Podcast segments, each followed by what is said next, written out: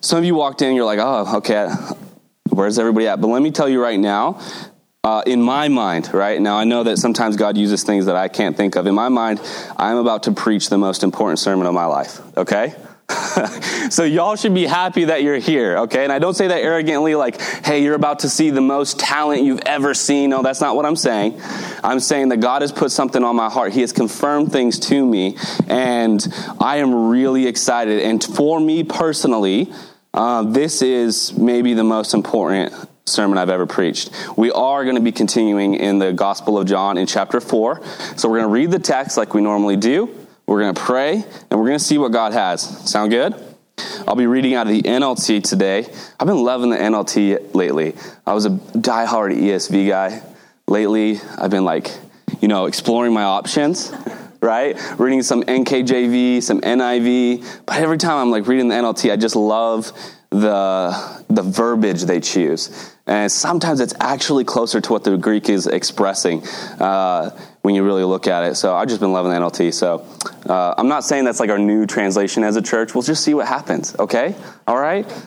NLT, the way to go. All right, John 4, 28. Well, we're going to, we read 28 and 29 uh, last week, but we're going to just kind of read those again to catch up uh, kind of where we were.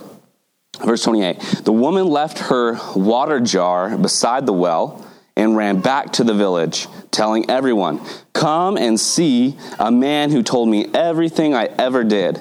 Could he possibly be the Messiah? So the people came streaming from the village to see him. Meanwhile, the disciples were urging Jesus, Rabbi, eat something. But Jesus replied, I have a kind of food you know nothing about. Did someone bring him food while we were gone? The disciples asked each other. Then Jesus explained, My nourishment comes from doing the will of God who sent me and from finishing his work. You know the saying, four months between planting and harvest. But I say, wake up and look around. The fields are already ripe for harvest. The harvesters are paid good wages, and the fruit they harvest is people brought to eternal life. What joy awaits both the planter and the harvester alike. You know the saying, one plants and another harvesters, and it is true. I sent you to harvest where you didn't plant. Others had already done the work, and now you will get to gather the harvest. Many Samaritans from the village believed in Jesus because the woman had said, He told me everything I ever did. When they came out to see him, they begged him to stay in their village. So he stayed for two days, long enough for many more to hear his message and believe. They said to the woman, Now we believe, not just because of what you told us, but because we have heard him for ourselves. Now we know that he is indeed the Savior of the world. This is God's word. Let's pray. Heavenly Father, thank you so much for all that you have done. Lord, Lord, help our hearts um, not be ignorant to your work. Help our hearts be aware and, and looking spiritually for the things that you have done, for the things that you are doing and you're going to do. Lord, you are an active God. You speak through your word. You encourage hearts. You comfort the brokenhearted. You, you, you bring in the lost. You are an active God who is moving, who is alive, who's not dead. You are risen and you are king. And we get to serve you, Lord. We get to be a part of what you have, have planned. We get to be a part of, of your will, Lord. Lord, open our hearts to this. Lord, help me teach your word in a way that is reverent and holy, Lord, uh, a way that is, is respectful to your word and also passionate um, as, as, as you empower me um, with your, your spirit to teach this word. In Jesus' name I pray. Amen. Okay, so to kind of fill you guys in, if you if you weren't here last week, uh, we are at the second half of the story where this woman is at a well and, and she's a Samaritan woman. And Jesus is traveling through Samaria and they, they stop in this town and, and the disciples go into the town to get food. Jesus sits there because he's tired. He doesn't want to walk anymore. So he sits by the well and there's this woman there. She is a Samaritan woman. So she is of a different ethnicity. She is of a different religion and she is of a different gender. And Jesus crosses all three of those barriers to reach out to her to say, uh, really to tell her who he is and who uh, she is. He tells her things about her that she ha- he had no way of knowing. He knows who she is, and she's, he speaks right to what she's looking for. She's looking to be satisfied because she is thirsty. She's bouncing around from guy to guy to guy to guy to guy, and Jesus points it out. He knows about it. He knows that she's searching to feel full, to feel satisfied, and he, he points it out and says, I can give you something that'll quench your thirst, your need for satisfaction, your need to feel full. I can give you a living water that starts bubbling up within you and it overflows. You'll never be thirsty again. Wow, that's awesome, right? The living water. So she runs back to her village. The disciples get back. She runs back to her village. She invites a bunch of the Samaritans to come. And that's kind of where we picked up. And this text is about Jesus harvesting, right? People are believing in him. It's about the harvest. So I want to share some stuff that's on my heart before we really break down this text. We had a great Easter. Amen. We had two baptisms. That was amazing. Like, that was amazing. We had a decent turnout for our church. It was great. I had to come back from Nepal where I was all hyped up, right? Like I was like, I was also jet lagged, but I was like spiritually just like, oh, I'm alive. Like that was awesome. It felt so great. God's doing things. He's He works. And then you know what? The next weekend was a little light, right? Our church does that. We bounce between 20 and 70. It's just what happens. It's weird. Uh, it happens. Okay. So, but you know what? So Sunday, last Sunday. I was looking at the second half of the text, kind of. And what I normally do is after I preach one sermon, I look at the next text and just get my initial thoughts out on Sunday. And then I pray about it all week and normally finish my sermon on Saturday. But I was doing that. I looked at my at this text and just kind of put out my initial thoughts. And I was like, okay, I'm kind of seeing some stuff here, but I was really discouraged. Satan was just discouraging my heart. And I was like, I should have somebody else pray uh, preach this sermon because I don't think I have the faith to preach it. I don't think I have the faith to preach it. So Monday morning comes around, and uh, we have a two month old, beautiful little daughter who loves to cry. Uh, and she wakes up at five and just doesn't want to go back to sleep. So Melissa and I are basically just taking turns rocking her and stuff. And so from five to like seven thirty, I was either rocking her and praying or laying in bed, um, and my heart was just so battered and so tired and so worn out of of doing the pastoral work if i'm being completely honest. But i also simultaneously absolutely want to see our church grow. I want to see lives changed so, a little bit about me. Since I was like 16 years old, all I have wanted to do is share the gospel, teach God's word, and empower others to live a life um, in God's will. Like that is all I have wanted to do, right? Like that has been like I felt that was my calling when I was like 16. I went to Bible college because of that calling. God kept reaffirming that calling. I had people prophetically come up to me and say, "Hey, you're called to ministry," or "Hey, you're called to pastoral ministry." And then I felt, okay, so what I want to do is I, I, feel like I'm, I want to be a church planter. So I helped three other church plants get started. And then we started this church plant in faith with about 15 people uh, two years ago. And we, we didn't raise money. We didn't do any of that. We just stepped out in faith and said, let's see what happens. And we've seen awesome things and we've seen a lot of lows. And two, a little over two years now, I just feel like my heart was just beat up, you know? And so I was like praying, I was rocking my beautiful daughter, and I'm just looking up and I'm praying to God. If you don't want me to be doing this, tell me. If this is me, like if this is just my desire, if it's just about me and I don't realize it, like you weren't really in this and you didn't really want to do it, show me right now. Give me a sign today, and I will. I'll tell the elders. We'll, we'll shut it down. I, it's not what I want. I was like, Lord, but if you're not in it, tell me. We'll shut it down. So I prayed, Nothing changed. Immediately went to work. I'm sitting in my truck waiting for a store to open because it was opening later than I thought.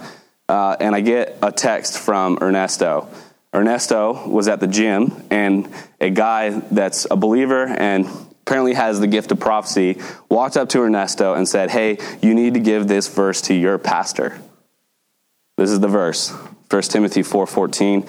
The guy gave it to us in the amplified version, which I think was also part of uh, God. Um, Do not neglect the spiritual gift within you, which was intentionally bestowed on you by the Holy Spirit through prophetic utterance when the elders laid their hands on you at your ordination. That was an hour and a half after I had prayed the prayer, saying, God, if you're not in it, tell me. I'm fine with it. Like, if this you're not in it, just tell me. He tells me the opposite an hour and a half later. Thank you for texting me, Ernesto. and I, we got to meet this guy talk to him, okay? Uh, so God encouraged my heart. God reinstilled that calling that I felt. Right? He he put it back in where it was where it was torn up. But if I'm being completely honest, the entire two years I've wrestled with doubt. I've I've wrestled with a lack of faith at times. And I think honestly, a lot of our like leadership team has too. I think a lot of our church has. We've just wrestled with like, ah, like should we do this? Should we do that? Is it going to work? There's just a lot of ups and downs um, in our faith, and Satan has used doubt in this church a lot. Amen? I believe he has. However, God is a very, very big God. In fact, he is the only God. He is almighty. He is all powerful. He is the creator and sustainer of the universe. He knows all things. And he tells us to believe what he says. He tells us to go forward in, in faith, in his strength, in his might, right? Like it's not our energy, it's his empowerment.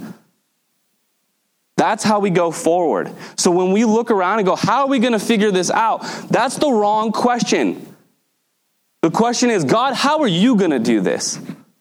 How can I help? But how are you ultimately going to be the one responsible so we can just give you all the glory and honor and praise? Because we've tried every outreach tactic, every online Facebook marketing strategy. We've done Google AdWords. We've done every element that we could figure out how to do. We have Cody on graphic design. All of our graphics always look good. Like, we have good singers on our worship team. Like, I feel like I'm a decent enough preacher. So sometimes I'm like, what's going on? Right? We need to believe that God is going to do it. It's His church. He grows it. He's the almighty, powerful one. Not me, not you, not any of us. But in His power, we are also very powerful. But it has to take that faith. We have to step forward in faith and know that God has, has preordained Austin Chapel to exist and to reach Austin, Texas. God has said that. God has confirmed it to me personally. Now you can you're a free man. You can pray for things. You're a free woman too. You can pray whatever you want to do. If you feel like you need to go somewhere else, that's where God calls you and you can confidently say that, then go. But I believe that God is doing something here at Austin Chapel, that He has done many things at Austin Chapel, though sometimes we've had some lows. And he is going to continue to do more and more things. And I want you to truly be a part of it. And I'm going to be making sure that everyone in our church is listening to this online, right? So, all of you online too, listening to this a day or a week later, this sermon is for you too, okay? Online people, all right, in the computer over there. So, let's break it down because we can learn four things about God's harvest from this text. And there are four things, let me tell you, that our church needs to learn. Amen? We need to learn from Jesus on how to harvest. Amen? All right, John 28 through 30. The woman left her water jar beside the well and ran back to the village, telling everyone, Come and see a man who told me everything I ever did. Could he possibly be the Messiah? So the people came streaming from the village to see him. So, this is my first point. Come and see. Come and see. She has not yet even herself been fully, um, um, she has not yet fully believed. She's starting to believe what Jesus said about him being the living water, like him giving the living water as the Messiah. She's starting to believe this. And she's very intrigued because he told her stuff about her life that he had no way to know, right? So she is very intrigued. And she's having the beginnings of faith now. And what does she do? She goes to the village and she tells people, Come and see the Messiah, the Savior of the world, the one who told me everything I ever did, the one who knew me even though he shouldn't know me. Come and see. And it's interesting, Jesus talks about the living waters flowing, and then the people come flowing to him, right? It says they come streaming from the village to see him. When we just simply tell people, come and see, we don't have to have every answer to their question, but we can say, He has living water. He is the Almighty God. Come and see.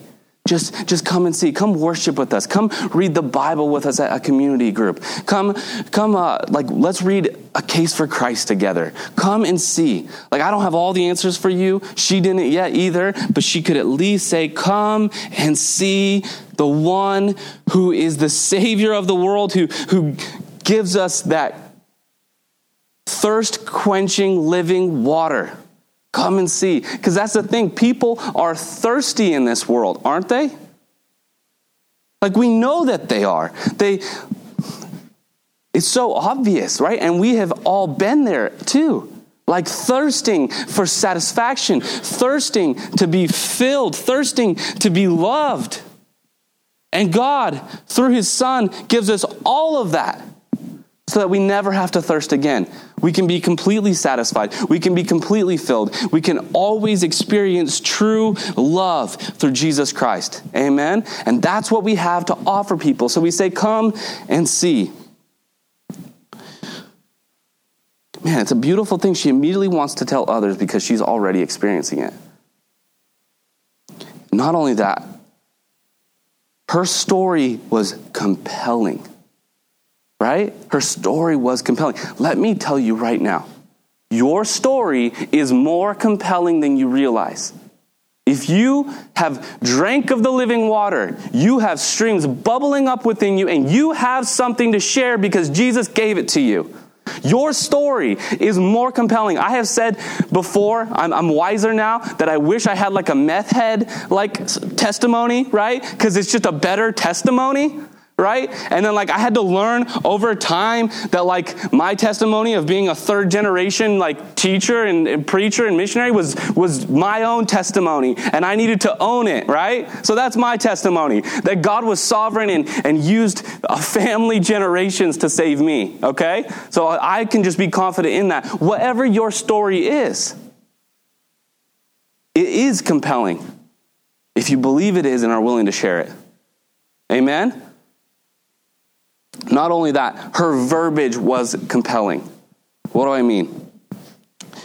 She tells the story, her story, but she also says, could he be the Messiah, right? So to the Samaritans, they were actively looking for the Messiah as well, just like the Jews were. They had some of their own weird beliefs, but they were also actively looking for the Messiah. She used compelling verbiage for what she knew people were looking for. We need to do the same thing when we invite people to come and see. If you know the person, use compelling verbiage. What type of things are they already passionate about? What type of things are they already looking for? Use compelling verbiage. If they're if they're actively like I'm just looking for for love, I'm looking for a good relationship, be like, "Hey, let me introduce you to the savior of the world who will be your most important relationship." Use compelling verbiage verbiage that you know will intrigue them. Amen? That's what she does. It's interesting. I was, uh, he's not, oh, you are. Hey, Brandon, I'm going to use you in two sermons. Is that all right? Brandon and I were driving back from a, a movie, right, with uh, Josh and stuff, and we were talking about, I guess he fishes every week. Brandon fishes every week. That's awesome. Okay, I want to fish more. Like it's like I want to golf more. I want to fish more. I want to do regular like pastor things. okay, but Brandon was saying. Uh, Brandon, you could even share a little bit, but you use different baits, right? He doesn't want to, because he also told me that his greatest fear is public speaking. uh, Brandon's saying that, you know, I was like, I don't know, fishing is all luck. He's like, it's not at all. It's you're knowing the season, you're knowing the lake, you're knowing the bait, you're knowing the type of fish you're going for. When you take all of the knowledge that you have and you accurately use the right bait at the right time in the right place of the lake, uh, right time of day, all of those things, you will catch fish. You will catch fish. So you have to uh, kind of like be wise on what type of bait to use when. I was thinking about that with the gospel when we're inviting people to come, and see, when we're, we're using compelling verbiage, it's the same way, right? So we're not changing the message, the message is, is the same, but we're changing some of the elements to catch fish. And Jesus told us that we're fishers of men, right? And I think that we, like, the, those men were fishers. And so they probably applied some of those same principles when they started evangelizing that they used when they were fishing. And that's to just like change your bait a little bit, change your technique a little bit, change how you're reeling in, these kind of things, and do it in the wisdom that God gives for sure, and by the leading of the Holy Spirit. Ask God, like, hey, how should I approach this relationship and this individual to reach them? Amen? So the first point is come and see. Let's read the second uh, passage here and we'll, we'll look at um, the second part. Uh, meanwhile, the disciples were urging Jesus, Rabbi, eat something. But Jesus replied, I have a kind of food you know nothing about. The disciples are urging Jesus. You notice that? That's just like a, like a mom or a grandma, right? They're always urging you to eat something. Like, the disciples were acting like a good old grandma. like, you really need to eat something. That's what, that's, it's just funny to me. Okay, so they're urging Jesus to eat. Jesus says, I have a food you don't know about, right? It's like he was hiding Clif bars in his, like, robe. Uh, and then they're like, Did someone bring him food while we were gone? The disciples asked each other. Then Jesus explained, My nourishment comes from doing the will of God who sent me and from finishing his work. So he's like, No, I'm, I do not have Clif bars. Like, I'm not hiding Clif bars in my pocket. He's using the moment to teach a lesson. And he's saying, My nourishment comes from doing the will of the Father. That's what fills me up. The title of my sermon, I think I forgot to say it, was uh, It's the Hungry right? And that's my second point here. Jesus had a full belly. Jesus had a full belly, the, f- the filled belly. Doing the will of God is what nourished Jesus spiritually. Listen, some of you are still hungry because you're not doing the will of God. You're listening to it, you're reading about it, you're tweeting about it, you're hashtagging about it, but the nourishment comes from doing the will of God, right? Doing the will of God. Sometimes we get caught up in thinking that if I just listen to enough sermons, I'll feel spiritually fed. And those sermons are there to help you, but ultimately to help you do something right? Sermons are there to help you do something. When you read the Bible, it certainly helps to know the things, but you are supposed to go out and then go do the will of God. When you pray, God is going to teach things to you so that you can go and do things. So it's not just enough to like focus in on the will of God. You need to do the will of God. And some of you are like, that's great, but I still don't know what the will of my God or of God is for my life. Yes, you do. You do. And if you really truly feel like you don't, go to the revealed word. God has already said many of the things that you should do, like pray without ceasing, be thankful in all circumstances, rejoice always, like tend to the brokenhearted, preach to the lost. Like it's there, right? You're just really worried about your career. You're just really worried about what house you're going to get, what kind of car you should get. And, I, and it's not that Jesus doesn't care about those things, it's just that he cares about those things a lot less than he cares about the things he already wrote. Like if he cared which car you drove, which job you had, he would have written about it. you know what I mean? Like he wrote about the things that were most important. He tells you what to do. And the truth is, you can do it in any car and in any job. Now, I'm not saying that God won't lead you in those things. But odds are, if you're seeking the will of God, it's just that you're not listening to what's already been told. And the more you are eating of that will of God to, to care for others, to worship Him, to love and, and, and to, you know, all of the things of Scripture. You can think of many, but the more you're actually doing those things, the fuller you are, and honestly, the better you're going to make those types of decisions. Like, oh, should I get this job or that job? Because you're just in His will. You get what I'm saying? When you're in His will, doing the things that you know because He already wrote about it that you should do, those other things come a lot more naturally. And it stops being like selfish reasoning, like which job can I make the most money or which job will make me most happy. It starts being questions like which job can I help people the most? Which job can I share the gospel the most? Which job could I love people better at? You get what I'm saying? Your whole heart is changed when you're filled with the will of God, when you're filled with His nourishment.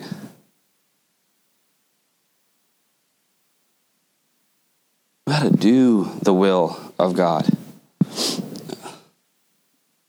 I got like tagged in this verse, like at, during worship. I'm going to read it. it says, uh, this is from uh, Ecclesiastes. Obey the king, since you vowed to God that you would. Don't try to avoid doing your duty. And don't stand with those who plot evil, for the king can do whatever he wants. He, his command is backed by great power. No one can resist it or question it. Those who obey him will not be punished. Those who are wise will find a time and a way to do what is right.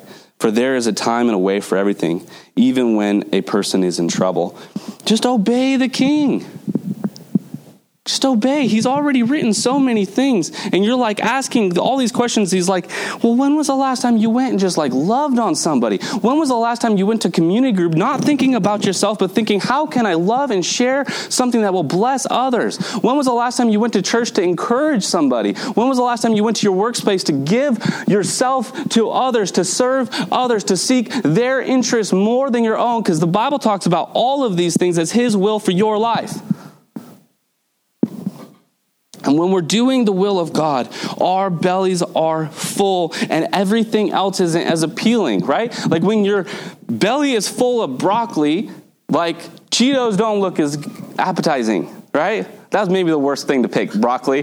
but when you've eaten like when you've eaten a good steak and like has some good potatoes and just like a good, I don't know if that's a healthy meal, I'm not a nutritionist, but just a good healthy meal, like you're less likely to eat a bag of potato chips and uh, drink two liters of Sprite, right? But if your belly is not filled with something good, the things that aren't good are much more appetizing. And so we need to be filled with the will of God, and we need to be hungry only for the will of God and just eat of that meal. Amen?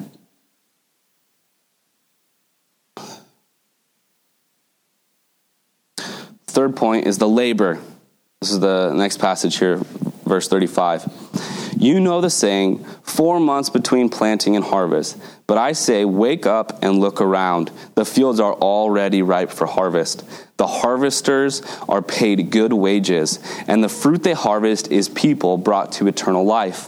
What joy awaits both the planter and the harvester alike. You know the saying, one plants and another harvests, and it is true. I sent you to harvest where you didn't plant. Others had already done the work, and now you will get to gather the harvest.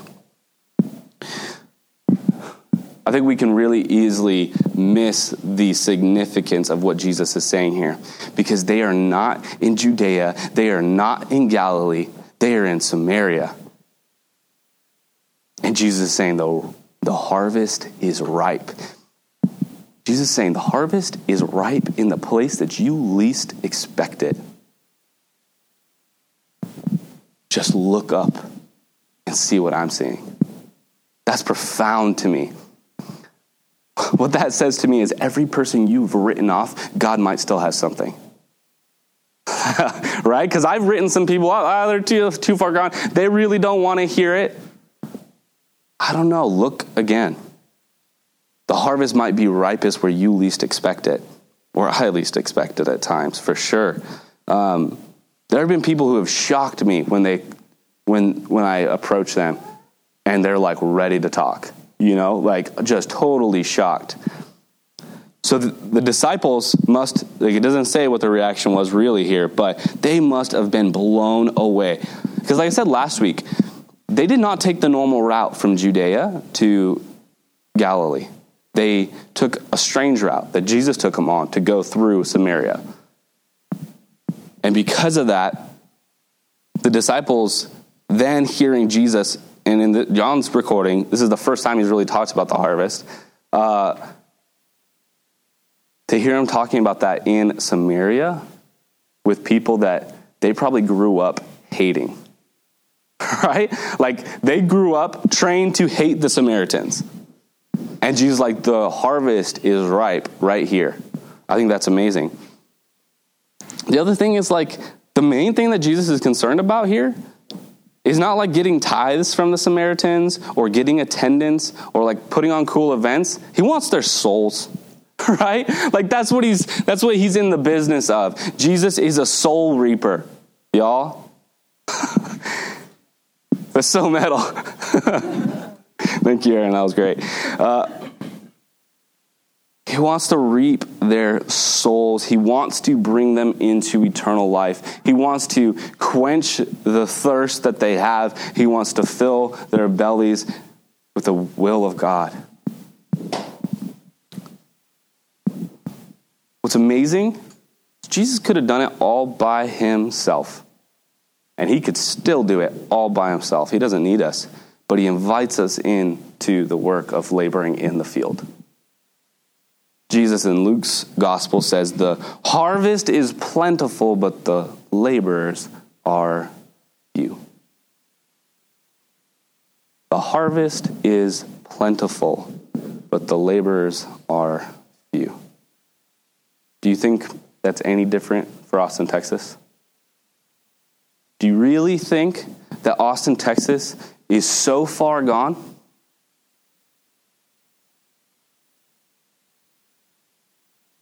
No, it's just there's few laborers. There's few people willing to step out and actually be bold, actually share the gospel with their coworkers, actually go and love people tangibly, like in real ways. Like when it's uncomfortable for yourself, showing love that way. Jesus tells us. And God's word is true. I believe that 100%. God's word is true. And when he says the harvest is plentiful, but the laborers are few, I believe it. And when he shows the disciples here that the harvest is ripe, even where they didn't expect it, I believe it. Not only that, like Jesus is doing all the work here, and he says they get to participate in it. Like he's like, you didn't labor here, others labored here. I'm laboring here. You didn't talk to the lady at the well. You didn't teach all these Samaritans, but I'm going to let you do some of the harvesting. That's amazing. That's amazing. Sometimes we get to be the one who sows, sometimes we get to be the one who harvests, sometimes we get to do both. But ultimately, we all need to be laborers in the harvest. Amen? What is the will of God for your life? Well, if you have rivers flowing from your heart, if you're filled, um, your belly's filled with the will of God, it's to go and work in His field. To go and work in His field for the experience. John uh, 4:39. Many Samaritans from the village believed in Jesus because the woman had said, "He told me everything I ever did." When they came out to see him, they begged him to stay in their village. So he stayed for 2 days, long enough for many more to hear his message and believe. Then they said to the woman, now we believe not just because of what you told us, but because we have heard him ourselves. Now we know that he is indeed the Savior of the world. At first, they believed because of her testimony, because it was compelling. She had a compelling story, and she used compelling verbiage. But then they tell her, and like, how amazing is it to hear this from people? I believed at first because of what you shared. Now I believe because I know him for myself. Now I believe that he really is the Savior of the world, not because he saved the world, but because he saved me. It's personal. They had a personal experience. And now it's not uh, the evidence, it's not the testimonies, it's their own heart is saying, I know Jesus. He saved me. He quenched my thirst. He filled my belly. I'm no longer hungry and thirsty for the things that I used to be. Now I'm hungry and thirsty for righteousness. I'm hungry and thirsty to do the will of God. I'm hungry and thirsty to grow in my relationship with Jesus. This is now the experience that the Samaritans are having here. I cannot wait to hear that from more people at Austin Chapel as we're reaping the harvest. People saying, man, thank you so much for sharing, but now I believe because it's, it's my own testimony. Thank you for sharing how he saved you, but now he saved me, and that's my story. I can't wait to hear more and more of those stories. Are you with me?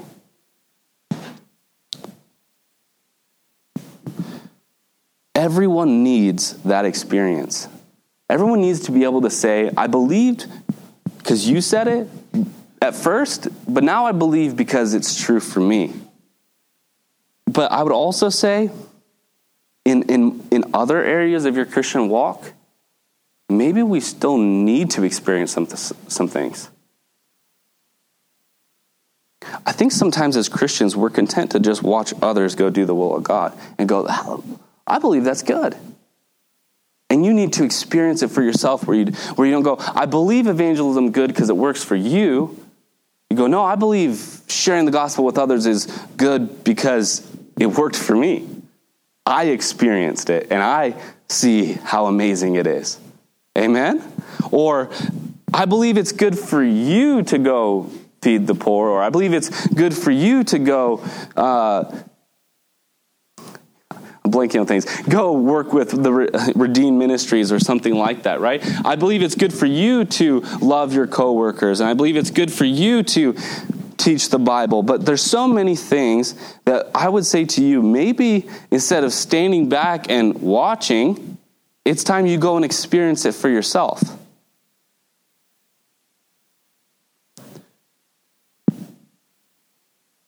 The will of God that Jesus is eating from is not like one food. I think it's a buffet of things, right? It's a buffet of things. God is such a big, big God. And He has so much opportunity available to those who are willing to serve. There's a whole range of things you can experience in the Christian life that you maybe aren't experiencing for yourself, you're just acknowledging as good over there for those people. Now, I'm not saying that we're all called to the exact same things or that the Holy Spirit will in, empower us with the same spiritual gifts. But there's still a lot of things that each one of us can still experience moving forward as we're doing the will of God. Don't limit God and go, oh, I'm only going to do this stuff. God, all the time, wants to blow that out of our minds and, and really show us just how much He can do, even through us, right? Like, I even think of the, the Apostle Paul. One, he was somebody we would have written off, right? That the disciples did write off, actually is somebody who's like, nah, that guy did not get saved. He's probably just tricking us. but he experienced something for himself. He had heard the gospel many times, never was really that compelling to him. But when he experienced something for himself, he's saved. And then in Corinthians, he talks about like how he's not a good speaker. Yet, like when we read the book of Acts, he's the one who do, who's doing a lot of the speaking, right? Like he didn't see himself as a great speaker. Yet God used him to do a lot of speaking. Know what I'm saying? Don't limit God because of your perception of things. Instead, go, go, you know, ask God truly, like, what do you want me to do? What do you want me to do? How can I go forward? Start reading the scriptures, and He'll start putting certain verses, like, on your heart, like, you know, to be more thankful or to rejoice more or to tend to the brokenhearted. And then you'll start seeing people and opportunities as you're going about your life. And if you are willing to step out, God will use you. He will use you.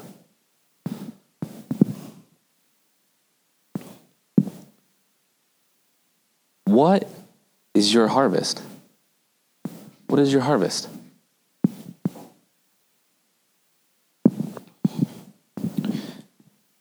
As I said before, since I was like 16 years old, all I really felt called to do was to share the gospel, teach God's word, and empower and equip God's people to do what they were called.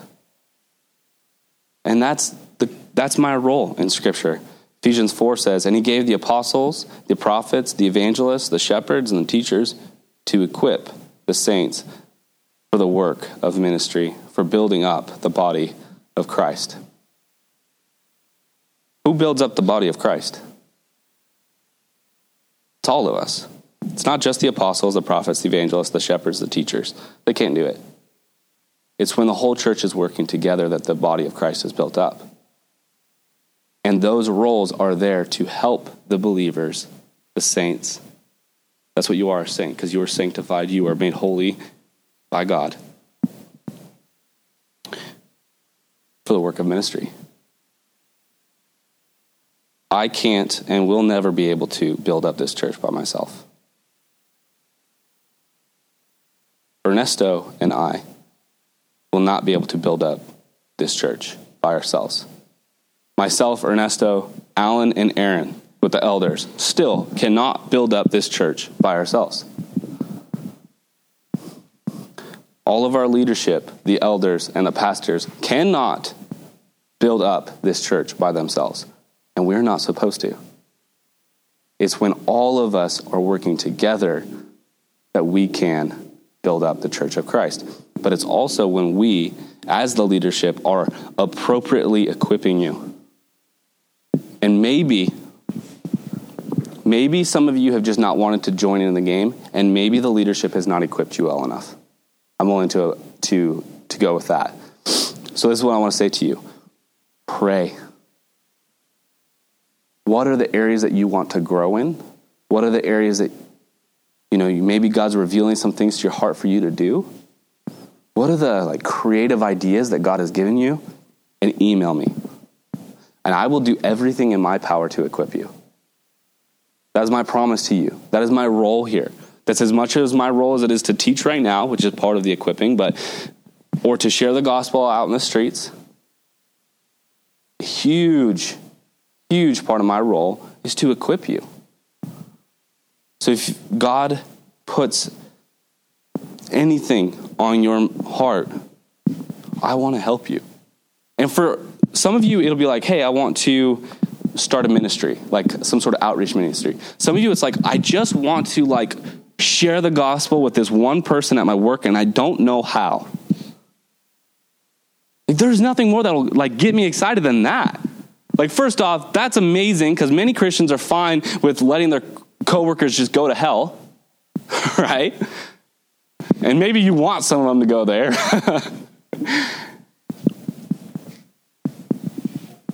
so, just the fact that you have that desire sets you apart for somebody who's ready for ministry. And where that desire is, that's from the Holy Spirit. And the Holy Spirit will empower you to do the things that He puts on your heart. And the part of how that's done is through the equipping of uh, the saints from the leadership. So email me, whatever it is. We will do our very best to equip you to do whatever it is that you feel like God is calling you to do. Some of you, it's just sharing the gospel with your coworkers or with your family member, or some of you, it's starting some sort of, um, you know, outreach or it's to throw a fun event so you can bring people in. Or for some of you, it's like, I think that God might be calling me to Africa or Nepal or one of the other, you know, places on this on these flags. And I'm going to help equip you, okay? In fact, that has been one of the things that I've enjoyed most is helping others do what they feel like they're called to do. So pray, what is your harvest? What is your harvest?